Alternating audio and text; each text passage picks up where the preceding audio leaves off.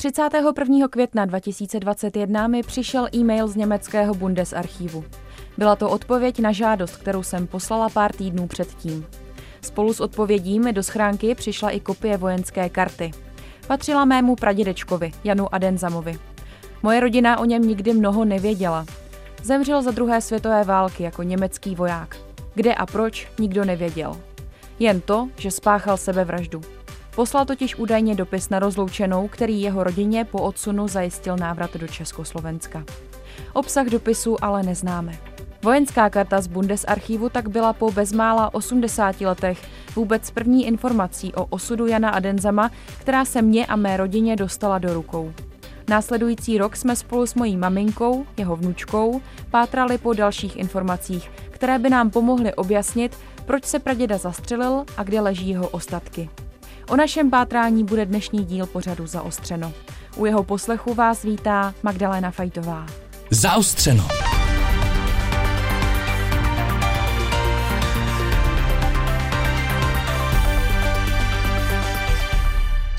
Milá rodino, jak už někteří víte, povedlo se mi nedávno zjistit, kde je pochován praděda Jan Adenzam. Z německého Bundesarchivu mi poslali kopii jeho vojenské karty. Je psaná německy a rukou, je plná armádních zkratek a je pěkně stará, takže mi dělalo dost problém rozluštit, co tehdy pradědu potkalo. Teď už ale k tomu, co vím. Johann Adenzam, narozen 6. května 1906 v Rapšachu, manželka Marie, Praděda byl vojákem v Luftwaffe, v zásobovací jednotce. Hodnost nadsvobodník. První záznam v jeho osobní kartě je z 16. března 1940, kdy byl přijat do nemocnice v německém městě Reblingen. Diagnostikovali mu tam žaludeční vřet. Další zápis z května 1940 nejsem schopná přečíst, ale podle jednotných kódů, které mají v Bundesarchivu k dispozici, to vypadá opět na nemocnici. Možná se mi to jednou povede přečíst. Je to dost hrozný rukopis, psal to nejspíš nějaký doktor. V kartě je bohužel další zápis až ten o jeho smrti z 19. srpna 1943. Toho dne praděda spáchal sebevraždu zastřelením. Je pohřbený na novém hřbitově v Bělehradě. Zjišťuji, jestli nacistické hroby v Srbsku ještě stojí. Nedivila bych se, kdyby je po válce Jugoslávci hromadně ničili. Srbsky naštěstí umím, takže bych to mohla zjistit rychle. Teď mi zbývá zjistit následující. Co pradědu vedlo k sebevraždě a kde přesně leží jeho tělo. V pátrání mi pomůže mamka. Veškeré informace vám budeme posílat průběžně. Mějte se hezky. Magda. Tady je četnost příjmení v obcích na Vitorasku v 19. století. A tady hned vidíme Ciml. Ciml. To je příjmení naší prababičky. Že jo? No, moje Ale to je tady, no, Ta no. svobodna, no. V Ale taky Halánkách Ciml. všichni byli příbuzný tady. No. Adenzam, dívej. Adenzam. A den jsem taky, člověče, tady Pradědeček. No jo, tady taky Rapšach. Naše pátrání jsme zahájili v červnu 2021. Navštívili jsme výstavu Vitorasko, kterou uspořádal státní oblastní archiv v Třeboni. Rodina mého pradědečka Jana žila ve vesnici Rapšach, německy Rotenschachen, jen pár kilometrů od rakouských hranic. A oni chodili do školy, do těch Velenic, mami, babička a... Asi jo. Tak chodili sem, myslíš? Nevím, já už nevím, Marlena, už- už se nemůžeme zeptat, no. Oblast Vitorasko bylo součástí Čech jen do 13. století a poté přes 600 let náleželo Rakousku. V roce 1920 ale bylo na základě Saint-Germainské smlouvy rozděleno mezi Rakousko a nově vzniklé Československo. Jak oni psali, je to dvojitý V místo jednoduchého, to zní vypadá jak polština. No. To babička chudák neuměla pořádně česky. no, no. Tady chodila do německé školy. Josef Bartuška Vitorasko, 1927. Jdou větry, jdou podzimní blízkanice, sní jiřina rudá kráska, jak květovaný hrneček na poličce je pozdrav z mého Vytaraska. Naše rodina tehdy příliš nerozlišovala mezi českou nebo německou národností. Na výstavě v Třeboni jsme se dočetli, že podobně to měli také ostatní obyvatelé této oblasti. Tady jsou statistiky, kolik žilo Čechů a Němců v tom Vitorasku v roce 1800, tak na Rapšachu. 1628 Čechů, 181 Němců, 1890 1390 Čechů, 509 Němců, 1900 už je to 1002 Čechů a 1003 Němců a 1910 je 399 Čechů a 1660 Němců. A děda se narodil v roce 1903. Ke zmíněným statistikám autoři výstavy přidali záznam z interpelace českých poslanců na rakouskou vládu z roku 1917, ve které se píše mimo jiné, že výsledky sčítání jsou nesprávné, protože to vypadá, jako kdyby v jednotlivých desetiletích došlo k hromadnému stěhování národů. Ačkoliv se počet obyvatelstva výrazně neměnil, poměr obou národností podle nich ukázal přímo nemožné přesuny. Statistiky tak podle poslanců byly zmanipulované. No jo, ale prababička tvoje, tvoje babička mluvila přece česky. No, no mluvila česky dobře, no. Tak. Hele, tady. Lidé na Vytorasku běžně používali obecnou češtinu a dolnorakouský dialekt Němčiny. Aha. Je tady zřejmé, že určení jejich příslušnosti k etniku podle jednoho vybraného jazyka bylo značně zavádějící. No jasný, no. Hmm. Česká a německá národnost byly u obyvatel Vitoraska proměnlivé kategorie, které se střídaly podle toho, jakého státu zrovna byla oblast součástí. Také moje rodina se po první světové válce hlásila k české národnosti. Po Mnichovu se ale přihlásila k národnosti německé. Pradědeček Jan Adenzam tak později musel narukovat k německé armádě. Z války se domů nevrátil a jeho manželka s dětmi strávila několik měsíců v Rakousku, kam je po válce odsunuli Češi. Babička, když se vrátila, tak nebydla už na Dobšachu. Ne, oni je odsunuli. Nevím, jak dlouho byli jako v Rakousku, pak se vrátil na základě dopisu zpátky do republiky, ale už se nemohli vrátit do těch svých domů, protože ty byly obsazeny partizánama. je vyhnali, partizáni, kteří je vyhnali do Rakouska, odsunuli, tak obsadili jejich majetky, ona už tam mhm. nemohla zůstat Přesně tady to tam je, tady, tady ty písky všude, eh, borový lesy, borůvky vysoký. S maminkou jsme se rozhodli vyrazit do Rabšachu a pokusit se najít třeba hroby starších příbuzných nebo dokonce dům pradědy Adenzama a jeho rodiny. Takže rodiče se jmenovali Karel a Josefa, toho pradědečka. Josefa Hajdrová, no. A ta se, no, rozená Hajdrová. A ty jsi říkala, že Hajdrová ještě byl někdo... No, že tam babička říká k Hajdrům, že chodil. Jo, takže... Takže asi k babičce. Asi k babičce, jo, jo. No tak to tam musela přežít tu jeho smrt a všechno teda v tom, v tom případě. Asi jo. Ta jeho matka. To je radost, no. Rodina Cimlu a Schwingesleglu. Já jsem se ještě německy, abych tady porozuměla vlastní rodině. Z oblastního archivu jsme získali informaci, že Jan Adenzam žil v domě číslo 157. Ten už jsme nenašli. Hroby jeho rodičů nebo rodičů prababičkyAny jsme také nenašli. Shodli jsme se, že je potřeba začít oslovovat úřady, protože sami toho jen z procházek po hřbitovech mnoho nezjistíme. Pro pomoc jsem se obrátila na Matěje Spurného z Ústavu pro soudobé dějiny Akademie věd. Spolu jsme prošli vojenskou kartu, kterou mi poslali z Bundesarchivu a mluvili jsme o tom, jak teď můžu postupovat. Poradil mi mimo jiné obrátit se na archiv ministerstva vnitra. Tam jsou jako některé složky, které se týkají toho Vitoraska. Po těch mm-hmm. bych možná šel, jo, že Vitorasko a právě ta oblast toho Rapšachu e, e, byla jakoby předmětem, nebo to obyvatelstvo bylo po druhé světové válce právě obviněno s, nebo obviněno prostě považováno za, za německé, eh, nebo že za války eh, kolaborovali s Němci, ta obvinění jsou různá a část toho obyvatelstva byla vlastně hned vyhnaná do, do, do Rakouska a u další části se úřady snažili je rozptýlit po pohraničí, aby jakoby netvořili větší skupinu neloajálního obyvatelstva. Jo. Čili tam jsou ve fondech ministerstva vnitra jsou vyloženě jakoby, um, složky, které myslím, že se jmenují třeba Vitorasko, nespolehlivé obyvatelstvo, jo, nebo uh, Vitorasko, uh, otázka národnostní příslušnosti, uh, státní občanství a tak dále, kde se vlastně jedná o, o já, co jsem narazil, tak se hlavně vlastně jednalo o ty, co zůstali v Československu a o jejich další osud, jestli budou vysídleni do Rakouska nebo do Německa, jestli budou přesídleni, rozptýleni v rámci pohraničí, nebo jestli smějí zůstat doma.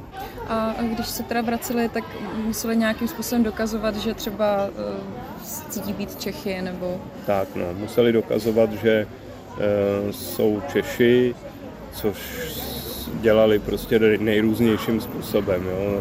Většinou jakoby spíš tak nějak apelovali a, a samozřejmě už to, že psali česky ty dopisy nebo žádosti, tak třeba jakoby znamen, jako značilo, že teda mluví česky a tak dále. Pak samozřejmě jako různě argumentovali, kdo mohl, že za války dělal něco, co bylo jako proti Eh, prostě proti nacistické nebo ty způsoby byly pak eh, různý. Ta národnostní jako logika té očisty poválečný vlastně donutila lidi se stydět za svoji identitu. Německo, když teda zabralo Sudety, tak uh, jak to potom, jak to bylo s národností? To, to si člověk buď to musel vybrat? No, um, tak no a vlastně primárně šlo o, o ten jazyk, že jo? Mm-hmm. Kdo mluvil perfektně německy, no tak Eh, prostě z pravidla eh, dostal vlastně jako Němec prostě řížský občanství. A co by pro ně znamenalo, kdyby zůstali eh, v Rakousku nebo v Německu? tak, jako no tak oni tam, že tím, že to území, kde byli doma, tak prostě připadlo Československu mm. zase po květnu 45 zpátky. Tak oni prostě v Rakousku neměli žádný zázemí, že jo? a když to byli lidi jakoby jednodušší, tak vlastně byli úplně jako tam dezorientovaní. Pravděpodobně šli do nějakého tábora, že jo, který vlastně pro ty, jo, že tady sice se řeklo, že to jsou vlastně Rakušani, ale jako pro, ty, pro tu okupační zprávu, anebo pak tu místní zprávu byli normálně sudeťáci, že jo, prostě lidi, kteří tam byli vyhnaný a ať už, Něm, ať už jako Němci nebo ne, to je jedno, ale prostě byli to vyhnanci, takže velmi pravděpodobně by šli do nějakého tábora, kde by několik let vlastně jako museli se trvat, než, než se pro ně najde nějaký, nějaká možnost, jak se jako začlenit eh, do společnosti. Jo. Tady je vlastně, tady přímo máte číslo jako určení toho, kde, le, kde mm-hmm. by měl ležet prostě mm-hmm. na tom hřbitově. No. No, to, jste, to, to, to, to, jsem, to jsem zjistila, to jsem se snažila dohledat to místo, protože oni mají mm. mapku toho nového hřbitova. Mm. Uh, a tam jsou všechny oblasti od, od nuly nebo jedničky do 94.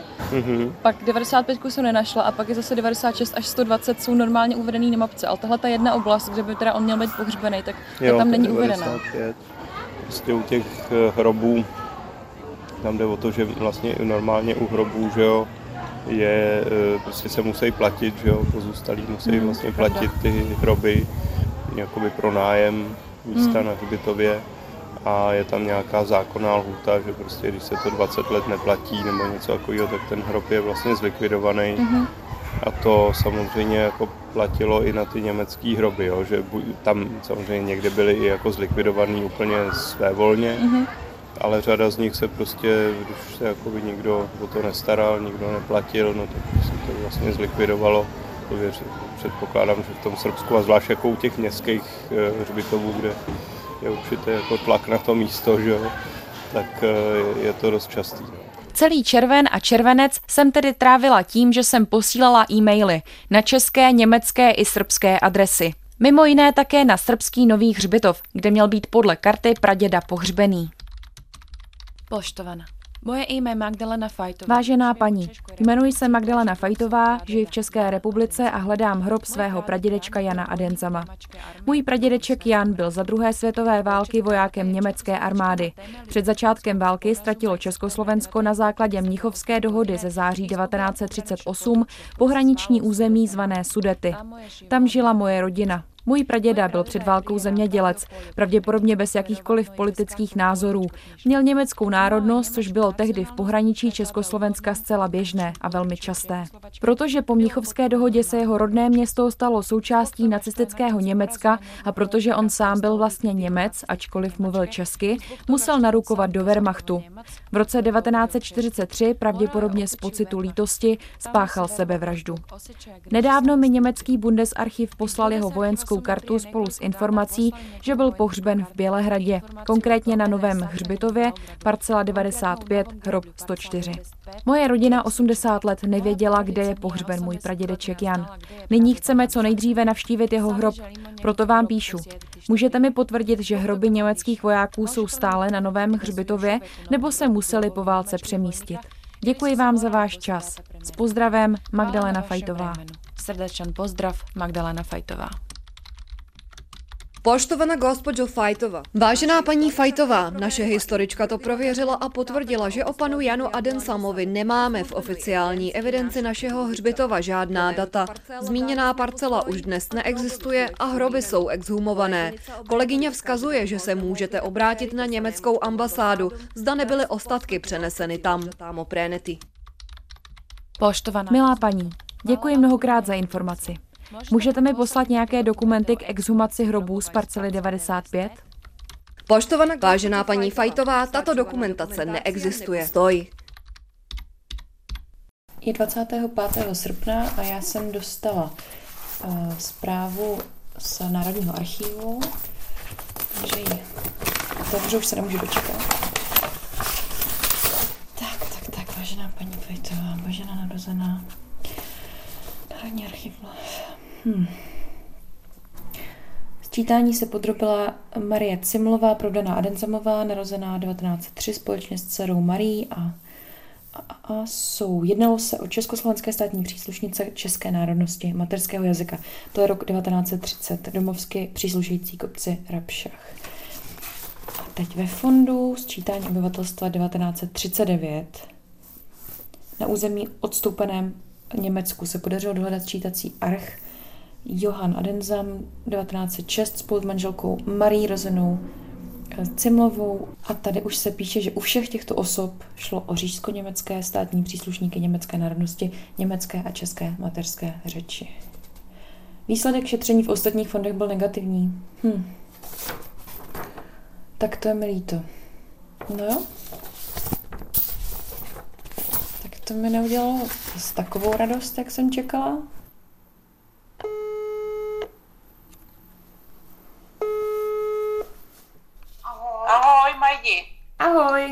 Tak já jsem dostala ten dopis z Národního archivu a tam píšou, že teda eh, bohužel nenašli žádný eh, záznam o tom dopisu na rozloučenou nebo o tom důvodu, proč se teda ta rodina mohla vrátit. Takže nic nevíme o tom, o tom dopisu nebo o tom důvodu, proč, proč se ten praděda zabil. No, nevíme, no. Ale víme, že existoval ten dopis, no. A to víme stoprocentně, že existoval. Ano, o tom mi povídala maminka moje. Že na základě toho dopisu je poslali zpátky do republiky, protože chtěli zpátky do Československa tehdejšího. Jo. Ale ten dopis fakt existoval. No dobře, no, tak jo. No takže tohle dál hledám a pak samozřejmě přijde ještě čas, kdy budu bombardovat opět mailem eh, německou ambasádu v Srbsku, protože ty mi slíbili, že mi pomůžou a neozvali se mi. Takže jako kvůli hrobu nebo místu, kde by ho mohli pohřbít, no. V následujících měsících se mi nedařilo zjistit prakticky nic z toho, co jsem chtěla. Tedy, kde jsou ostatky Jana Adenzama, proč spáchal sebevraždu a jakou roli jeho dopis hrál v návratu zbytků rodiny zpět do Československa. Z archivu mi přicházely jen informace, které už jsem znala. Sčítání lidu, národnost, datum odvolení pradědečka do armády. Podobně neúspěšná jsem byla i s archivem bezpečnostních složek. Pak mi ale odepsala archivářka ze státního okresního archivu v Třeboni. Ahoj. Já volám, protože mi odepsala ta paní z toho, máš čas teďka? No, mám, no. No, že mi odepsala ta paní z té Třeboně, z toho archivu. Je tady strašně moc dokumentů, který mi může jako oskenovat po tom pradědově. Já jsem úplně z toho normálně pav. Je tady prostě hromada věcí. Máme tady nějaký žádost o vydání vrácení československého občanství pro babičku, pro uh, jeho bratra, dokonce pro jeho rodiče. Takže oni si všichni zažádali o návrat do Československa. No a já, proč to nemůžeš oskenovat? No ona mi poslala seznam jako všeho, všech nálezů, kde ho, jako kde vyhledávala, kde ho našli. Je toho hrozně moc. No.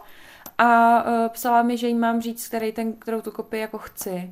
Tak jsem říkala, že chci jako Aha. jako všechny pozitivní nálezy, protože nikdy nevíš, co tam najdeš. Dokonce tam našla i záznamy, uh, tady koukám. Státní okresní archiv Jindřichův Hradec, obecná a měšťanská škola, výkaz docházky a prospěchu pátá třída Marie Cimlová, čtvrtá B Marie Cimlová, eh, dokonce tady třetí třída Johan Adenzam, 1917 až 1918. Babičku tady máme no, taky. První a druhá třída. no. no, to je hezký, no. No nic, já počkám, až mi to pošle a uvidíme, co v tom najdeme, ale je tam spousta, asi 15 listů u těch žádostí o vrácení občanství u těch jeho rodičů. No já to nechci zakřiknout, ale myslím si, že tam by se mohlo aspoň, aspoň v náznaku vysvětlit, proč jim to občanství jako mají vrátit. Střeboně mi nakonec poslali desítky dokumentů, včetně několika vysvědčení, policejních přihlášek, ale i záznamů Vitoraské komise o vrácení československého občanství spolu s příslušnými žádostmi. Je 12. prosince 2021, je pozdě večer a já se probírám nepřeberným množstvím materiálů, které mi poslali ze státního archivu v Třeboni. Mimo jiné pročítám zápis Vitoraské komise zasedání ze dne 15.5.1946 v Rapšachu. Konkrétně jde o seznam lidí, kterým bylo doporučeno navrácení československého občanství. Moje prababička Marie Arenzemová je zde uvedena a Vitoravská komise jí doporučila navrácení československého občanství. Veškeré dokumenty, které jsem získala z archivu v Třeboni, jsou zajímavé. Četla jsem je mnoho hodin a myslím, že ještě budu. Nicméně jsem se nedozvěděla, zda ten dopis, který měl údajně můj pradědeček poslat své rodině, hrál nějakou roli v jejich možnosti vrátit se do Československa a získat československé občanství. Každopádně svědectví prababičky mám a budu mu věřit. Budu věřit, že jeho zkušenost, ať už byla jakákoliv, přispěla minimálně k tomu, že se jeho rodina mohla vrátit zpátky domů. Dokumenty z pro mě na nějaký čas znamenaly konec pátrání. Smířila jsem se s tím, že o pradědečkovi se nic víc nedozvím. Jeho nejstarší děti už nežili, včetně mé babičky. Žijící děti si ho nepamatovali, protože se narodili až za války. Nevěděla jsem, na koho se ještě obrátit. A určitým zadosti učiněním pro mě bylo, že jsem alespoň zjistila, kde zemřel. Možná i proto jsem se počase znovu pečlivě podívala na vojenskou kartu, u které to pro mě vlastně všechno začalo. A všimla jsem si něčeho, co jsem v květnu, možná přes veškeré vzrušení z toho velkého objevu, přehlédla. U záznamu o jeho posledním působení je slovo Zemlin. Německy sice neumím, ale měla jsem neodbitný pocit, že jsem to slovo už někde viděla. Tak jsem ho zadala do internetového vyhledávače a hned mi došlo, odkud ho znám z učebnice dějepisu. Zemlin, srbsky Zemun, je část Bělehradu, ve které byl jeden z nejhorších koncentračních táborů bývalé Jugoslávie. Jmenoval se Sajmište.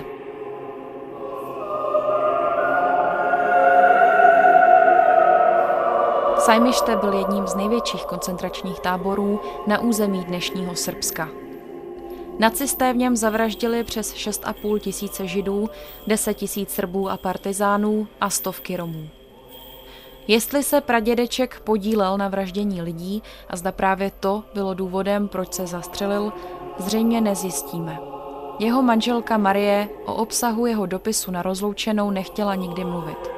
Naše rodina proto předpokládala, že pradědeček zřejmě musel spáchat něco, s čím už nedokázal žít. A Sajmište rozhodně bylo místo, kde němečtí vojáci dělali strašné věci.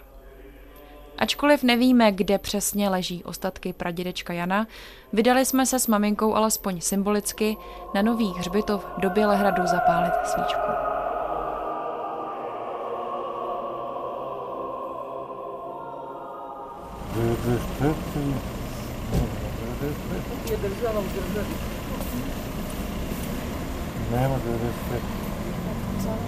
Zaměstnanec nového hřbitova v Bělehradě, pan Srdžan, Marně hledá na mapce parcelou číslo 95. Nikde není k nalezení. Vysvětluji mu, proč ji hledám. Pradědeček zde zemřel za druhé světové války a měl by tu být pohřbený. Srdžana napadá, jestli nemůže být na rakousko-uherském hřbitově. Určitě ne, říkám já. Tady, na novém hřbitově. Srdžan ale vysvětluje, že rakousko-uherský hřbitov je součást nového hřbitova. Pochází sice z první světové války, leží ale mezi parcelou 94 a 96. Tak jsme teda došli k rakousko-uherské části hřbitova v Bělehradě. Je to teda věnováno vojákům první, ne druhé světové války. A je to tady zavřené a oplocené, takže dovnitř nemůžeme. Ale asi tady necháme tu svíčku, protože to je tak nejblíž, kam jsme se dostali. Si to tak bohužel jen. Asi to víc nenajdeme, víc nevymyslíme. Bohužel. Tak tady Marli. Jestli tam jde doseš, tak celá rodina chápe, co si udělal a chápe, proč to udělal. A podívej se, jak jsme vyrostli všichni další potomci, kolik nás je. To si neviděl všechny. Víš? Pořad zaostřeno o pátrání po Janu Adenzamovi končí. Příjemný poslech dalších pořadů Českého rozhlasu přeje Magdalena Fajtová.